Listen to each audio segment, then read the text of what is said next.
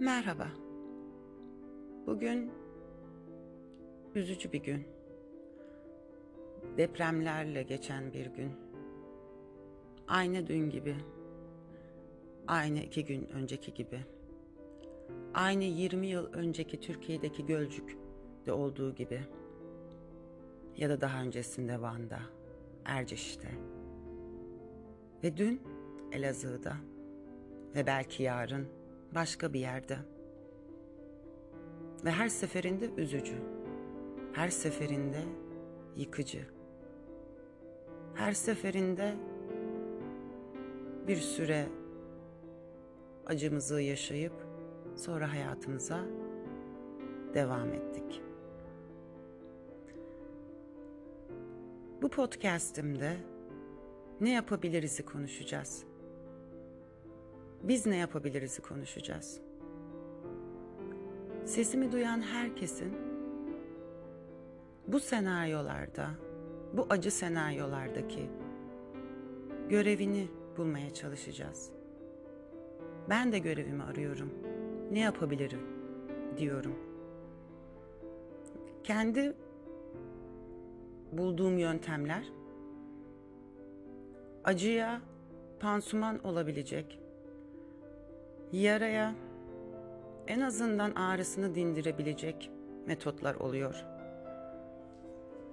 Yardım veren kurum ve kuruluşlara ulaşmak, yardım etmek, bağış yapmak ya da bunları yapanları sosyal medyalarda paylaşmak.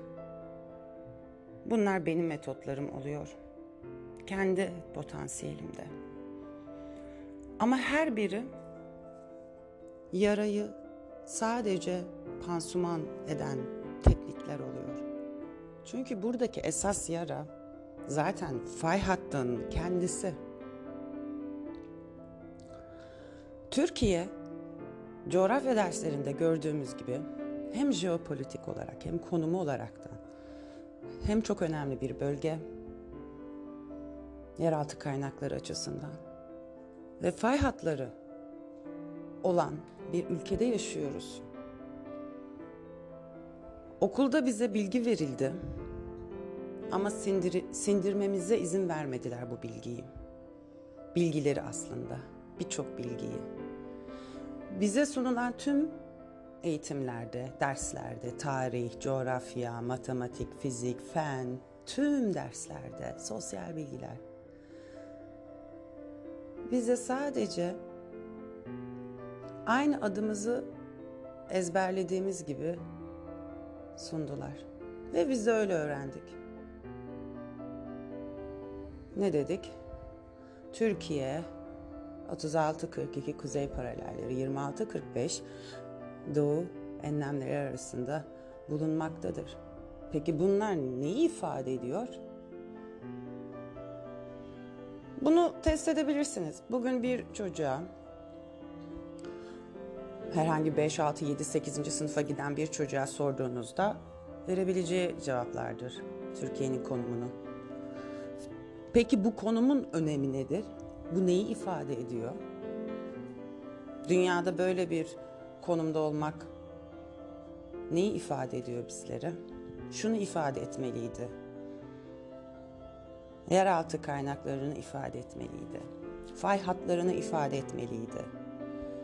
Her an sarsılacak, yok edecek, yıkacak bir fay hattının üzerinde yaşadığımızı ve bunun içinde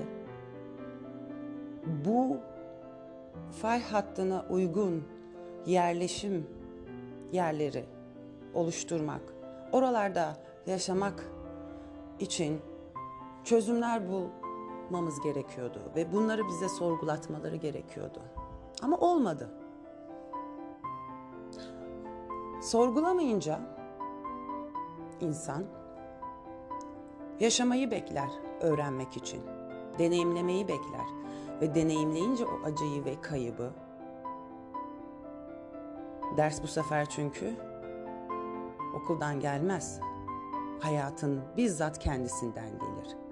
6.8 ile, bazen 7.01 ile. İşte bu dersleri çalışmazsak şiddet artar. Ama dersine çalışıp bu bilinçle yetişen gençleri düşünün, çocukları düşünün. Onlara bu bilinci verdiğimizi düşünün. Bunu kabullenip bunu geliştirici bir şekilde çözümler ürettiklerini düşünün. Japonya gibi. Çünkü bunu yapanlar var. Evet, belki de diyeceksiniz ki ben ne yapabilirim bu konuda şimdi?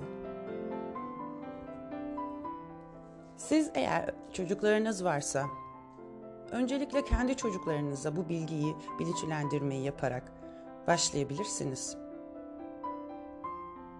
Daha güvenilir yaşam koşullarına nasıl ulaşabileceğinizi sorgulayabilirsiniz. Öncelikle kendinize ve ailenize nasıl bir yaşam sunacağınızı, tehlikesi ne kadar olacak acaba orada yaşamanın, huzuru ne kadar olacak? Önce bunu bir sorgulayacaksınız kendi içinizde. Sonra ailenizi de katacaksınız o sorumluluğa, bilinçlendirmeyi katacaksınız. Bir çocuk okulda bu bilgiyi alamasa bile en azından sizden almış olacak. Çocuğunuz yoksa en azından sadece siz alacaksınız bu bilgiyi. İzmir refah hattı üstünde, İstanbul'da ve daha birçok nice illerimiz ve bu illerde yaşayan insanların fay hatlarının nereden geçtiğini bile bilmiyorlar. Ve her gün olabilecek bir şey bu. Çünkü doğanın kanunu bu.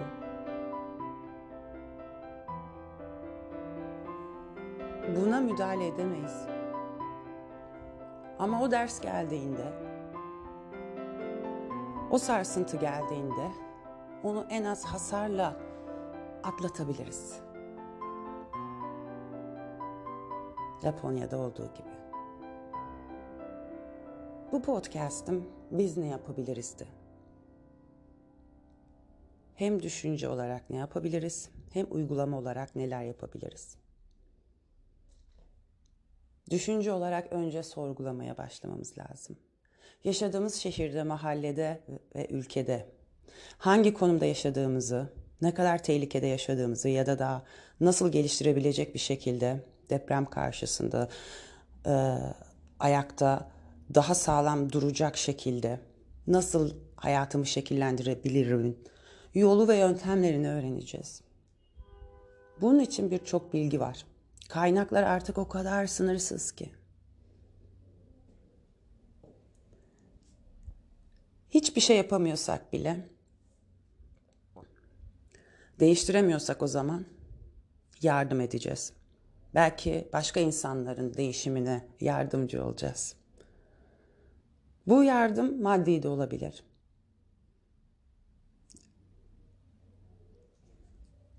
İnternette, sosyal medyada birçok yardım yapan kuruluşlar var. İhtiyaçharitası.com var. Şu anda oraya yardım götüren. İyilik Hareketi var. İyilik Uçuyor var. Haluk Levent'in Ahbap platformu var ve benim daha bilmediğim daha birçok platformlar var. Onlara yardım edebiliriz maddi olarak. O da yoksa onların yardım ettiğini duyurabiliriz. Ama dediğim gibi bunların hepsi yaraya pansuman yapacaktır. Yaranın iyileşmesi için yeniden inşa edilecek yerlerin, orada yaşayacak olan insanların bilinç düzeylerinin arttırılması, bilgilendirilmesi, yeni yaşamlarını daha huzurlu ve güvenilir bir şekilde geçirebileceklerini onlara inandırmak gerekiyor.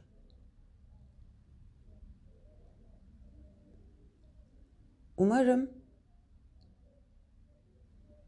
daha büyük dersler gelmez. Biz insanoğlu bilinçlenmedikçe, farkına varmadıkça derslerin şiddeti artıyor, depremlerin şiddeti artıyor. Ya da depremin şiddeti sayısal olarak artmasa da yıkımın şiddeti artıyor. Ve bu yıkımdan maalesef farkındalığı düşük olan insanlar zarar görüyor. Çünkü herkes kendini, beynini, hayatını fark edebildiği kadar hayatın, evrenin sınavlarından geçiyor. O şiddetle sınanıyor. Sen ne kadar fark edersen o kadar sınanıyorsun. O şiddette sınanıyorsun. O yüzden bazıları çok kötü dönem geçirirken bazıları hayatın en iyi dönemini geçiriyor. İkisi arasındaki tek fark yapılan seçimler, atılan adımlardır. Sınav aynı deprem. İki farklı ülke. Türkiye, Japonya. Biri aynı sınavı daha az şiddetle geçiriyor. Şiddeti aynı olsa da. Bir taraf ise daha kötü geçiriyor. Bu podcast ise biz bu konuda ne yapabiliriz? Ben bundan sonraki sınavları daha az hasarlı nasıl geçirebilirimi size sorgulatmak içindi.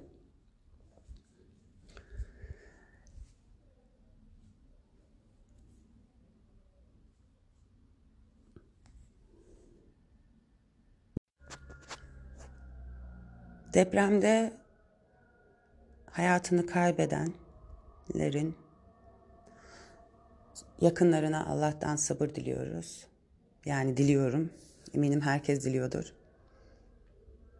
Umarım bu dersi alırız. Sevgiyle kalın.